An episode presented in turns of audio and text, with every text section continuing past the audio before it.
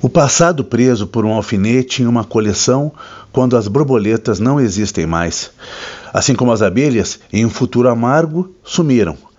Bichos pequenos extintos, animais enormes também, as coisas feitas de marfim em peças entalhadas são adereço próprio à brutalidade humana.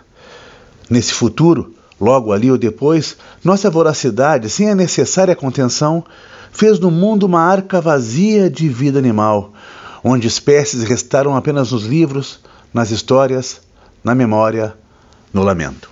Animais desaparecidos de Lisley Nascimento simula o registro dessa natureza vencida.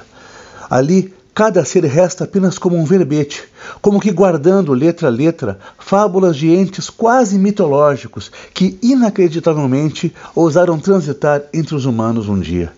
De A a Z, a palavra já é um signo que carrega uma entidade perdida no tempo, pois matamos todos os cães, os galos, os joões de barros, os pirilampos e as zebras. De A a Z, nem todas as letras têm verbete. Nessas lacunas, há o papel do leitor. Imaginar o que mais poderíamos extinguir. Lídia Nascimento é de Belo Horizonte e, além de poeta e ficcionista, pesquisa literatura e temas judaicos. Suas investigações a levaram a outros verbetes, os relacionados às testemunhas do Shoah em Minas Gerais. Por aí se vê uma linha de contato presente em um tipo de advertência.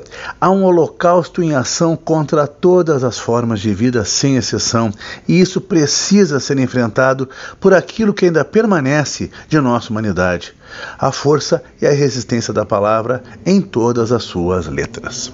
Animais Desaparecidos, de Lisney Nascimento, é da editora MEP. É o nosso Lombada Frente.